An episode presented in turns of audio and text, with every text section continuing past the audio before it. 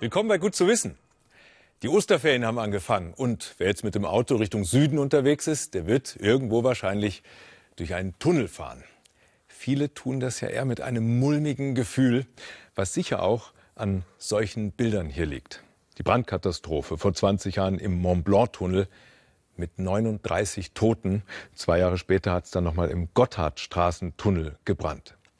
Seitdem haben sich Wissenschaftler aber vieles einfallen lassen, um Tunnel sicherer zu machen. Riskante Überholmanöver. Unerlaubtes Wenden. Immer wieder kommt es zu gefährlichen Situationen. Um bei einem Unfall besser reagieren zu können, wurde der Gotthardtunnel technisch aufgerüstet. Er ist jetzt heller, der Weg in die Schutzräume ist besser beschildert und Sensoren messen, wie viele Autos im Tunnel sind, welche Temperatur hier herrscht und wie viele Partikel in der Luft sind. All das wird in der Betriebszentrale überwacht. Das System warnt Fabian Dresch, wenn beispielsweise die Temperatur hochgeht oder die Sicht trüb wird. Dann könnte es im Tunnel brennen. Hier zum Beispiel wäre das, das Flammensymbol, das hier unten in der Zeile angezeigt ist, das wäre dann rot eingefärbt. Und wenn wir hier aufs Detailbild sieht, sieht man hier im Verlauf eine deutliche Erhöhung bei der Temperatur oder hier bei den Rauchwerten. So kann man dann genau sagen, dann auf dieser diesem Bereich, hier zum Beispiel Abschnitt 14, wäre dann das Problem, wäre das Ereignis.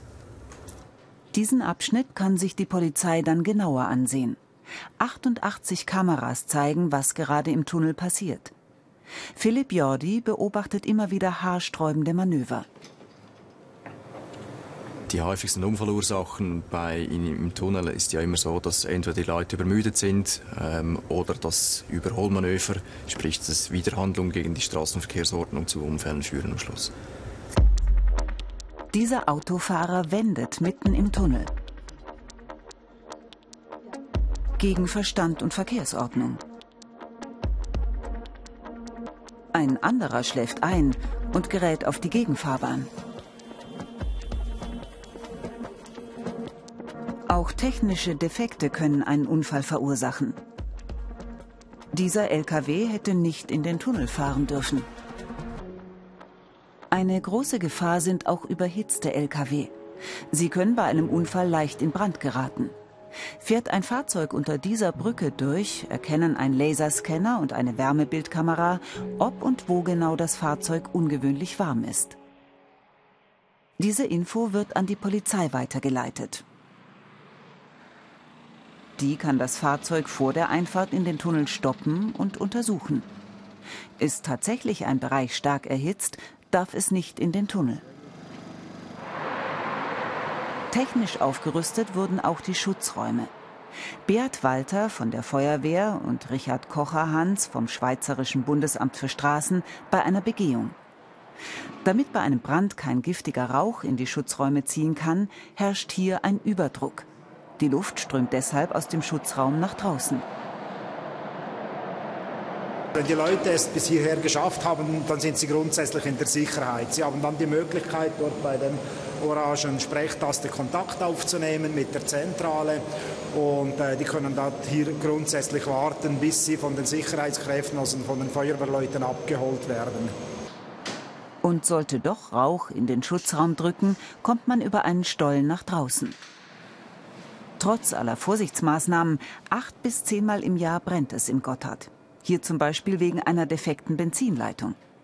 Philipp Jordi kann dank der Sicherheitssysteme sofort die Feuerwehr alarmieren.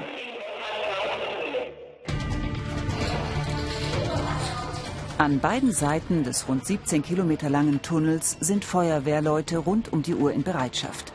Innerhalb von zwei Minuten sind die Männer auf jeder Seite einsatzbereit. Weitere zwei bis drei Minuten dauert es, bis sie am Tunnel sind. Je schneller sie sind, desto weniger Zeit bleibt dem Feuer, sich auszubreiten.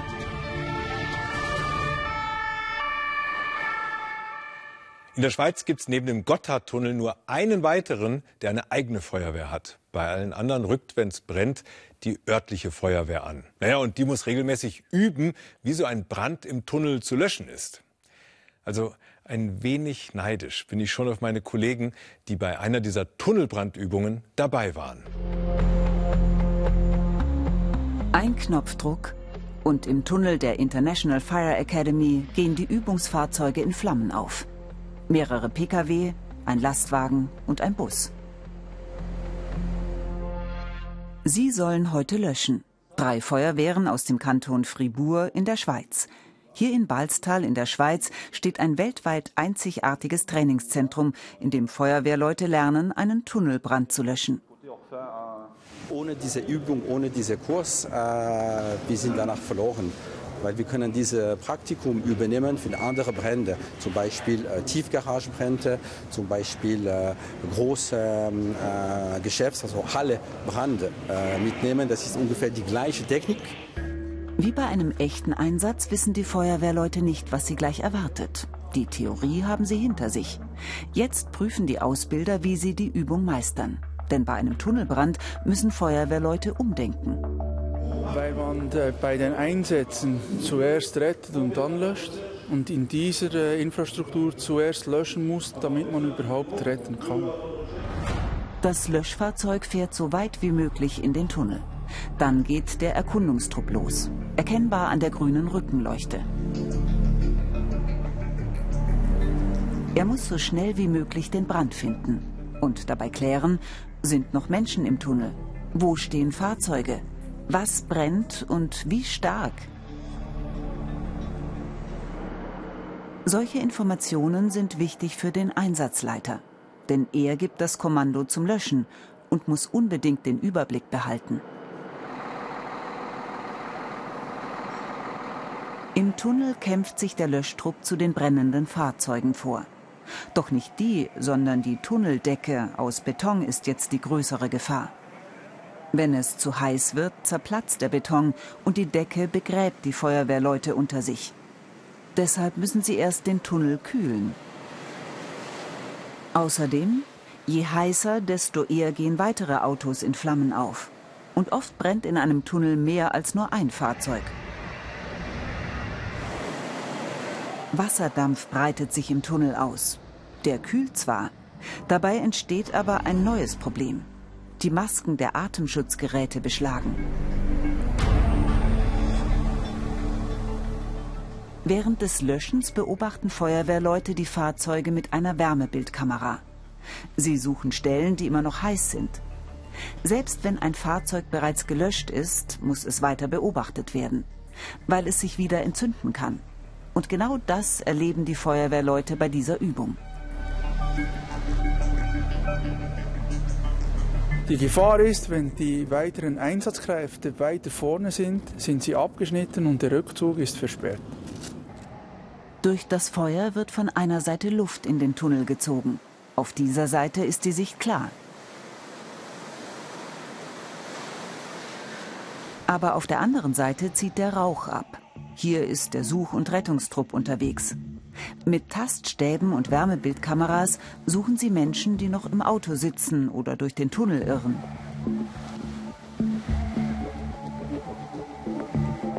Die Feuerwehrleute kommen an ihre Grenze.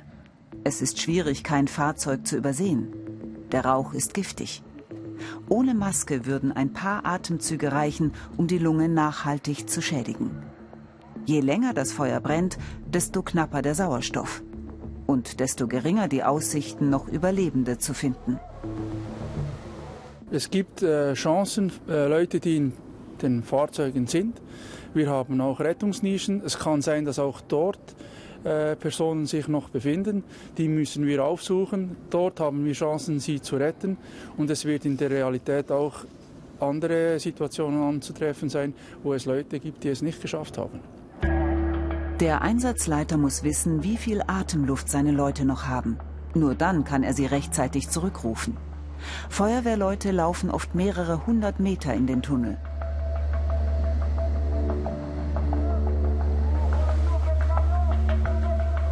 Nach gut einer Viertelstunde ist das Feuer unter Kontrolle. Eine weitere Viertelstunde später sind alle Fahrzeuge gelöscht und die Such- und Rettungsmannschaft hat jeden Quadratmeter des Tunnels abgesucht. Die Feuerwehrler kehren zurück. Wie war die Übung? Wirklich den Teamarbeit, das ist wirklich sehr wichtig und äh, wirklich alles hören, was unsere äh, Teamleiter äh, sagt und äh, alle Augen in alle Richtungen. So. Alles zu tun, aber war tough und warm und super. Viel Zeit zum Ausruhen haben sie nicht, denn im Tunnel wird bereits die nächste Übung vorbereitet. Wie gut die Feuerwehr ein Feuer im Tunnel löschen kann, hängt auch davon ab, wie sich die Menschen in den Autos verhalten. Deswegen hier ein paar wichtige Tipps für den Fall der Fälle, der hoffentlich niemals eintritt. Marianne Wernli von der International Fire Academy zeigt, wie man sich im Tunnel richtig verhält. Das erste, was sie macht, Radio einschalten, um den Verkehrsfunk zu hören. Und die Umluft, damit keine Schadstoffe aus dem Tunnel ins Auto gelangen. Bei einem Stau gilt, also als erstes musst du schauen, dass du genügend Abstand hast zum Vordermann. Das ist bei einem PW nicht so entscheidend, aber bei einem Lastwagen oder bei einem Car ist das sehr wichtig, dass du noch sehen kannst, was passiert vorne. Hat es zum Beispiel einen Feuerschein oder siehst du sogar Rauch? Dann sollte man sofort in einen Schutzraum gehen, bevor der Rauch das Auto erreicht. Hinweisschilder zeigen, wo der nächste ist. Motor ausschalten, aber den Autoschlüssel stecken lassen, damit die Feuerwehr den Wagen wegfahren kann. Wenn der nächste Notausgang direkt hinter einem brennenden Fahrzeug wäre, dann würde ich an diesem Fahrzeug vorbeigehen. Weil nicht das Feuer ist die große Gefahr, sondern der Rauch, weil der ist giftig. Nie mitten auf der Fahrbahn laufen, sondern auf dem Seitenstreifen an der Wand entlang. So erreicht man am sichersten die Schiebetür, die zum Notausgang führt.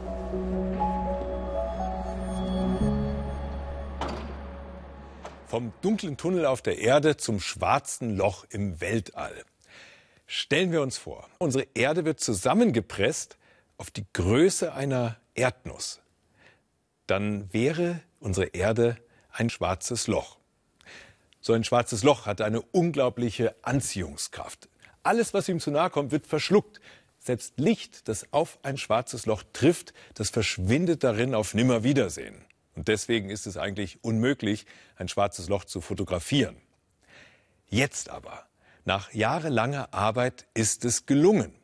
Am Mittwoch haben Forscher die erste Aufnahme von einem schwarzen Loch überhaupt präsentiert. Ein Blick tief in den Kosmos in das Zentrum einer weit entfernten Galaxie. Ein Blick auf ein schwarzes Loch.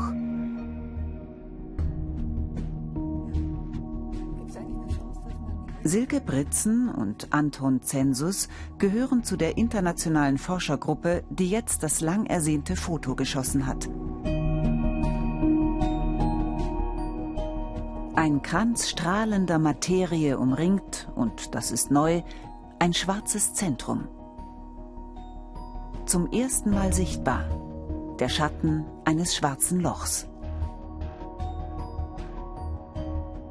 Das darf nicht wahr sein. Da ist ein Bereich, der wird nicht hell. Ich habe gedacht, das kann nicht sein. Ich habe immer weiter mit dem Algorithmus gearbeitet in der Hoffnung, dass dieser Bereich hell wird, weil normalerweise wird er hell, aber der wurde nicht hell. Und das war der Moment, wo ich irgendwann gedacht, Mensch, das ist es. Das ist es. Das muss der Schatten des schwarzen Lochs sein. Und das war, das war so ein Wahnsinnsgefühl, an den Daten arbeiten zu können, wo zum aller, allerersten Mal der Schatten eines schwarzen Lochs auftaucht. Das war fantastisch. Also. Die Aufnahme ist von bislang unerreichter Schärfe. Unsere Aufgabe bei diesem Experiment war, ein Teleskop zu schaffen, was uns in die Lage versetzt, zum Beispiel eine Zigarettenschachtel auf der Mondoberfläche zu sehen und die Marke der Firma zu erkennen. Teleskope wie das zweitgrößte bewegliche Radioteleskop der Welt in Effelsberg bei Köln haben im wörtlichen Sinne den Durchblick. Sichtbare Strahlung, also Licht, gelangt nur geschwächt zur Erdoberfläche. Gamma- und Röntgenstrahlung werden von der Atmosphäre geschluckt. Radio- und Infrarotwellen kommen am leichtesten durch. Daher zeigt sich das schwarze Loch in diesem Bereich am besten. Die strahlende, kreisende Materie außen herum Und die wesentlichste Eigenschaft des schwarzen Lochs selbst, seine Farbe. Schwarz. Komplett schwarz. Das sind die Objekte im Universum, die am kompaktesten sind, am dichtesten gepackt. Und aufgrund der Schwerkraft kann nichts entkommen. Keine Information, kein Licht. Sie sind dunkel. Die um das schwarze Loch kreisende Materie, Sterne zum Beispiel oder Gasnebel, fällt langsam aber sicher in das Loch hinein. Aber es entweicht auch etwas aus diesem Strudel. Zu beiden Seiten schießt ein sogenannter Jet fast mit Lichtgeschwindigkeit ins All. Diese kosmischen Keulen waren bislang das einzige, das Astronomen von einem schwarzen Loch sichtbar machen konnten. Wir haben in den letzten Jahrzehnten die Jets dieser aktiven Galaxienkerne im Detail studiert.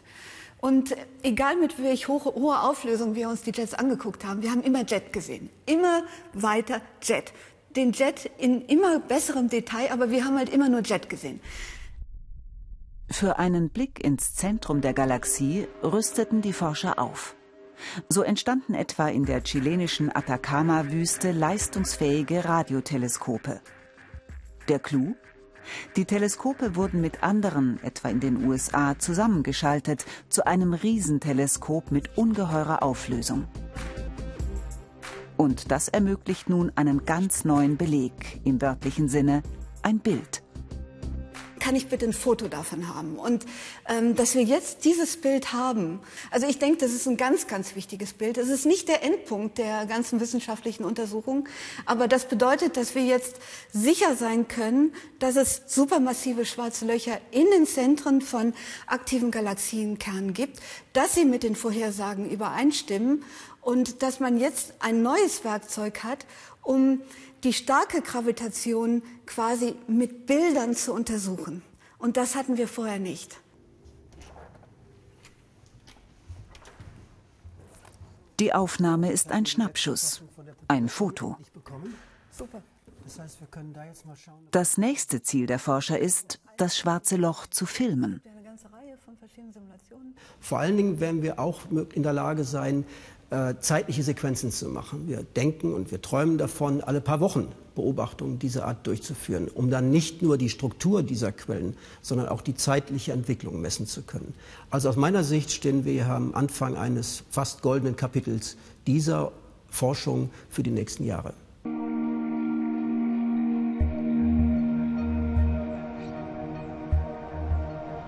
Die Radioteleskope werden also in Zukunft eine ganz wichtige Rolle spielen, um die schwarzen Löcher immer besser zu verstehen.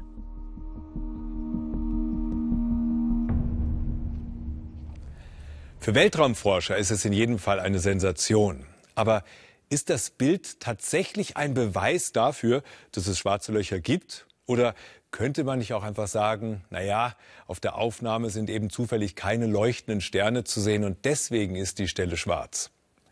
Zwar wird es wohl nie einen absolut wasserdichten Beweis für schwarze Löcher geben, aber Forscher aus Garching haben ziemlich überzeugende Indizien.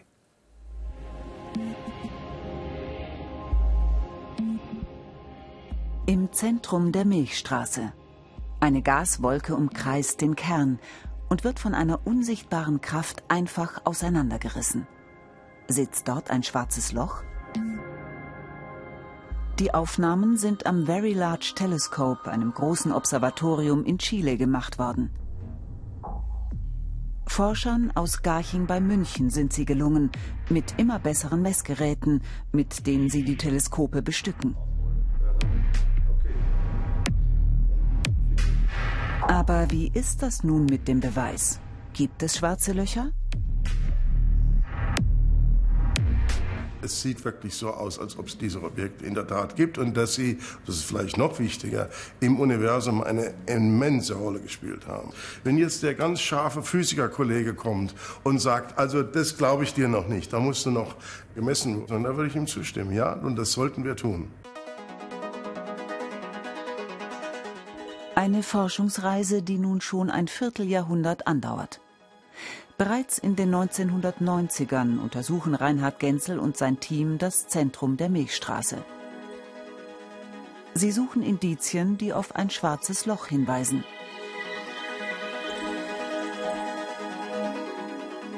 Der erste Schritt, sie wollen es wiegen, so wie beim Sonnensystem.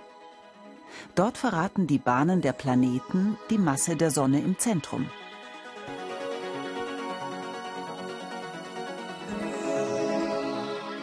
Genauso kann man von den Bahnen der Sterne um ein vermutetes schwarzes Loch auf dessen Gewicht schließen.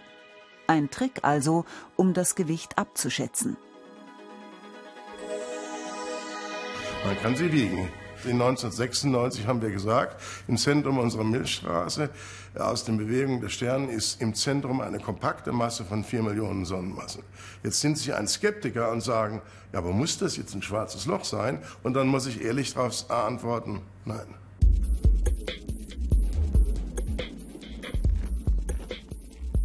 Auch wenn sie die Existenz nicht beweisen können, die Forscher glauben zu wissen, warum das vermutete schwarze Loch im galaktischen Zentrum ein Leichtgewicht seiner Art ist.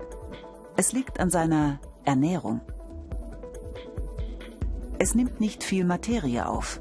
Wie kleinere, leichtere Menschen neigt es zu kleineren Portionen. Aber wenn es kann, bedient es sich auch mal dreist beim Nachbarn, saugt also zum Beispiel bei einem nahen Stern Materie ab, hält dabei aber stets Maß.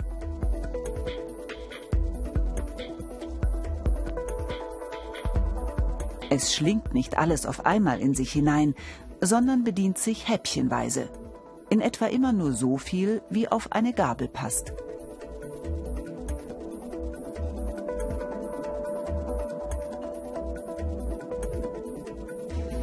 Und wenn der Teller leer ist, dann gibt es eben nichts mehr. Das Milchstraßenloch darbt im Moment. In unserem galaktischen Zentrum haben wir im Moment ganz geringe Raten äh, von Masseeinfall, so typischerweise äh, ein Milliardstel, ein Millionstel Sonnenmassen pro Jahr. Das heißt also, über selbst größere Zeiten wird das schwarze Loch äh, nicht mehr wachsen, relativ zu der, schon, der Masse, die schon da ist. Äh, aber trotzdem fällt halt jeden Tag so was äh, wie ein Komet rein oder äh, ein Asteroiden. Das sehen wir. Dann das Jahr 2002. In der chilenischen Atacama-Wüste am Very Large Telescope beobachten die Garchinger Forscher einen Stern, der fast den Rand des galaktischen Schwarzen Lochs streift und in 16 Jahren wiederkommen wird. Damals noch unvorbereitet, wollen sie dann die Wiederkehr genau vermessen und sich so an den Rand eines schwarzen Lochs vortasten. Die Idee? Das Licht des Sterns einfangen im Infrarotbereich, und zwar in allen vier Teleskopen. Es bündeln, überlagern, um daraus ein bislang unerreichtes Messergebnis zu erreichen. Ein Wettlauf gegen die Zeit. Die Garchinger müssen ein einzigartiges Messgerät entwickeln. Eine Forschergruppe aus den USA hat das gleiche Ziel. Genau rechtzeitig im Frühjahr 2018 sind sie endlich soweit. Wir haben es durchhalten können und sind dann in der Tat rechtzeitig äh, zur Stelle gewesen.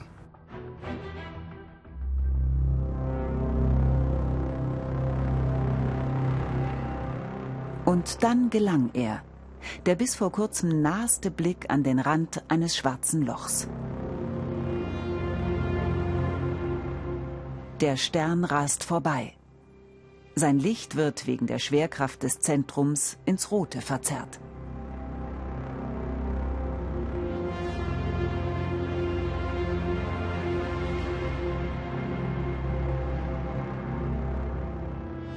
Damit nicht genug. Kaum waren die Messdaten verarbeitet, nähert sich eine Gaswolke dem galaktischen Zentrum. Noch näher als der gerade beobachtete Stern. Zweimal auf Tuchfühlung mit dem galaktischen Zentrum. Und damit einem schwarzen Loch. Keine Frage. Der Indizienprozess scheint gewonnen.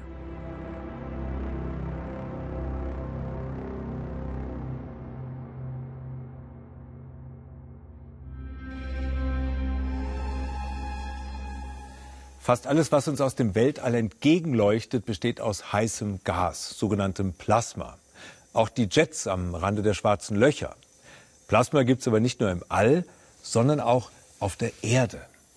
Und das zeigt uns Philipp jetzt.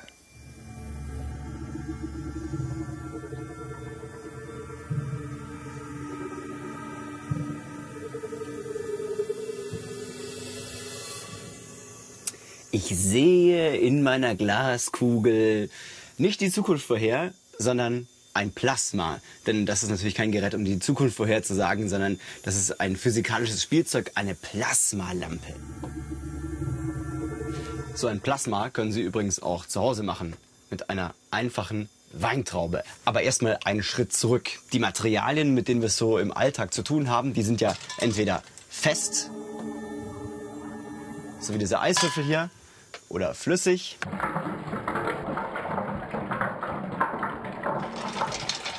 Oder gasförmig. Der wesentliche Unterschied zwischen diesen drei Aggregatzuständen ist ja, wie viel Energie die Teilchen zur Verfügung haben. Ja, also bei Eis zum Beispiel ist es relativ wenig, da lagern sich die einzelnen Teilchen aneinander an und bilden einen Festkörper.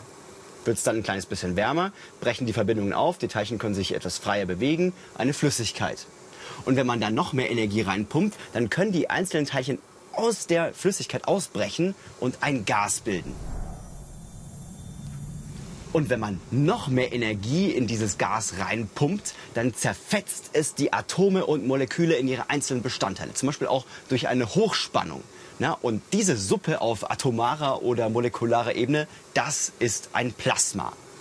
Und weil die einzelnen Bestandteile leitfähig sind, kann ein Strom fließen. Und so einen Blitz hier beispielsweise bilden. Und was hat das jetzt mit dieser Weintraube zu tun? Was kann die jetzt ausrichten? Zeige ich Ihnen. Auseinanderschneiden. Ab damit in die Mikrowelle.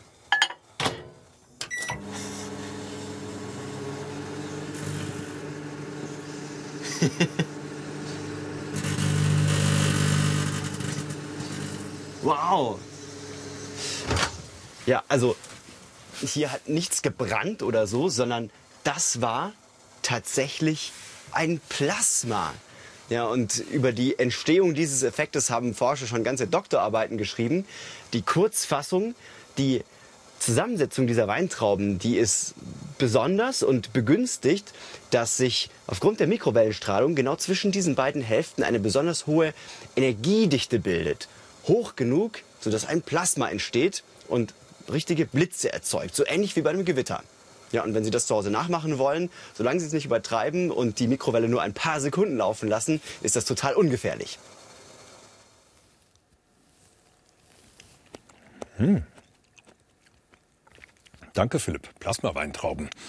Plasmen werden auch verwendet, um zum Beispiel im Krankenhaus das Operationsbesteck zu desinfizieren. Gut zu wissen.